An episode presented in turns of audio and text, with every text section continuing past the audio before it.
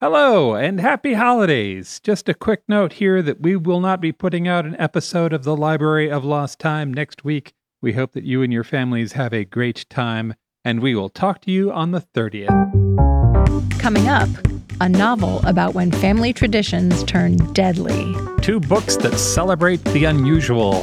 plus our distraction of the week. I'm Mel.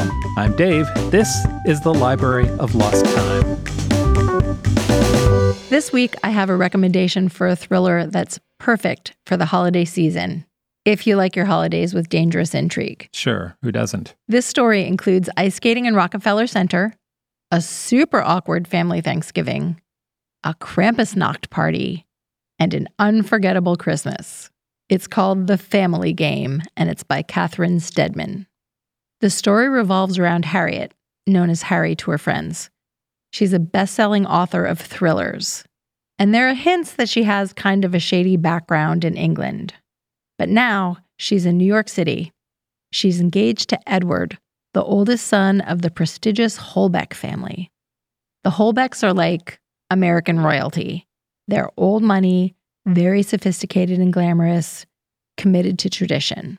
And as it turns out, they're also kind of mean and scary. Hmm. They like playing dangerous games. Okay.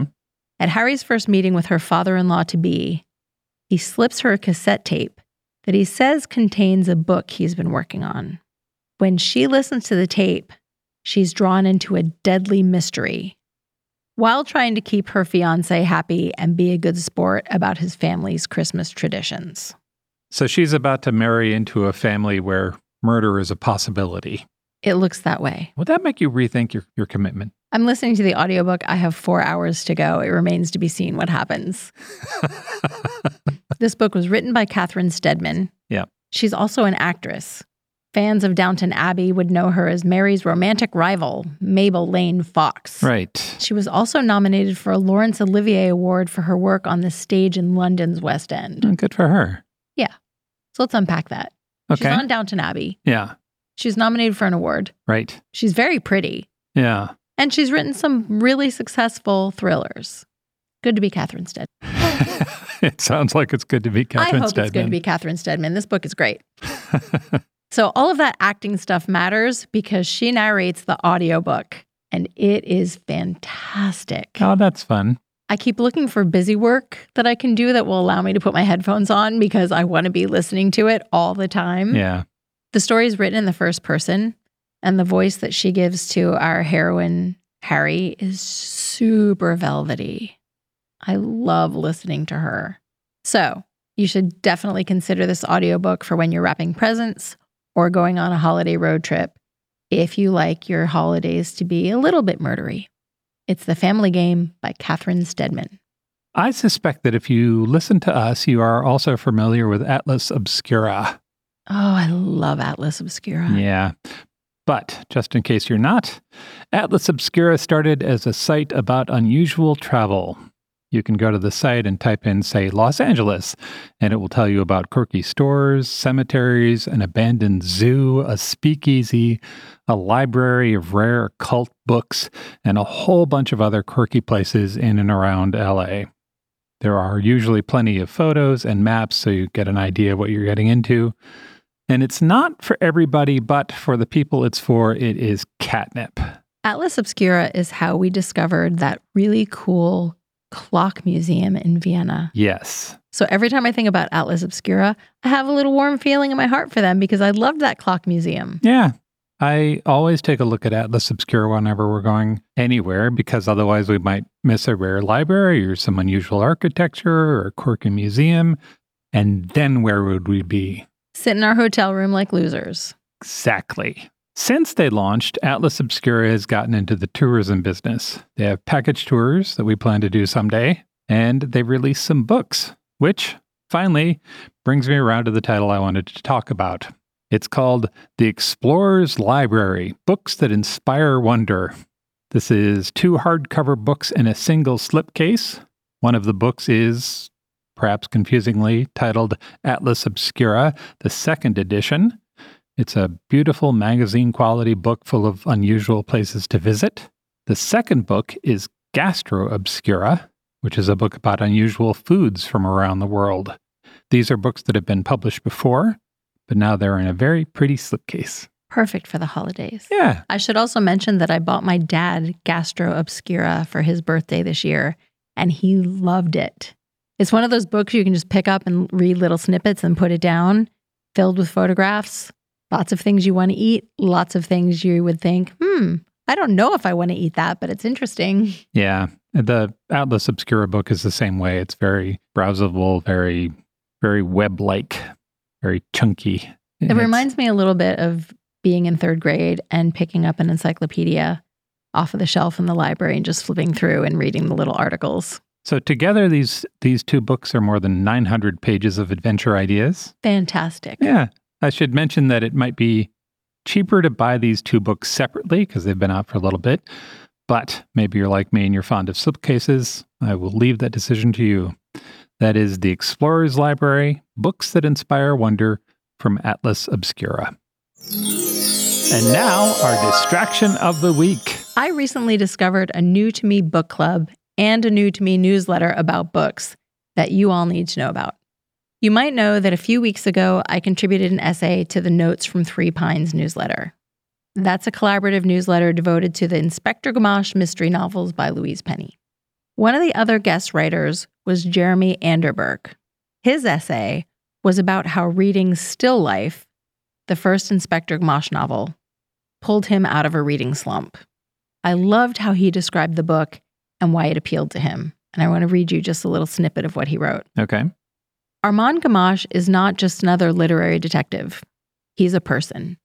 Jean Guy Beauvoir is not just another underling, he's a guy at work you might be friends with, or not. Clara Morrow isn't just a two dimensional townsperson, she's my neighbor. And in a world of increasing polarization and increasing immersion into a virtual existence, we could all use a bit more humanity. That's nice. Yeah. So I hit reply and I started an email conversation with Jeremy. And that's when I learned about his other work. And now I'm going to tell you all about it. Okay. First, there's his free weekly newsletter called Read More Books. It comes out on Fridays and it includes well written reviews of whatever he happens to be reading. The thing that I like about it is that he goes beyond the plot, which he does, you know, he gives you a little summary of what the book is about. Sure. But he goes beyond that to get to the heart of what it's really about. And he shares his feelings about the reading experience. So it's both informative and personal. Even when he writes about a book that sounds like it's not for me, I enjoy reading his words. He also has a newsletter called The Big Read. That one is a group reading project and book club, and the way it started is really cool. In 2021, he wanted to read Leo Tolstoy's War and Peace. Okay. That thing is a door stopper. it is. Depending on which edition you get, it's around 1,300 pages. Right. But it's broken up into 360 short chapters. So Jeremy's idea was to read one chapter per day for the year and discuss it with a group. That book club was so successful, he repeated it again in 2022. With the same book. Same book. He took another group of people through War and Peace. Okay. When I asked Jeremy what the best part of the book club is for him, he said that it's hearing other people's ideas on the classics. Yeah. That when you bring in other people's opinions, it expands not only your perspective of the book, but your entire worldview. That was my experience too. A, a good book club will bring a level of illumination to the work that you can't get to on your own, just because different people are bringing in different perspectives. I have changed my opinions about books that I have read based on having great conversations with other people about the same work. For 2023, Jeremy's moving beyond War and Peace. Next year, he's going to guide the members of the Big Read through five other hefty classics. Whoa. It's a pretty good list of books, too. It includes Lonesome Dove by Larry McMurtry, A Tree Grows in Brooklyn by Betty Smith, The Count of Monte Cristo by Alexandre Dumas, and two more. I asked him what he does for the reading club. Yep. First, he provides a reading plan to help people get through the long books. And he sends out weekly recaps that have background information and context for the reading. There's also a place for group discussions and interviews with bookish experts. I gotta say, I'm very tempted to join, even though I don't know how I would wedge it in among my strong sense of place reading. Right. I love the idea of tackling classics with other people, and I've only read one of the five books he's going to do. Yeah. When I told Jeremy that I was going to talk about him today, he gave us a discount for Strong Sense of Place listeners who ah, Oh, want to join the big read. I know, isn't that cool? That I was nice. not expecting that. I just told him that I loved what he was doing and I was going to talk about it. Word nerds really are the best people. Visit strongsenseofplace.com slash library for more details about the books we discussed and for Jeremy's big read, including the link for the discount.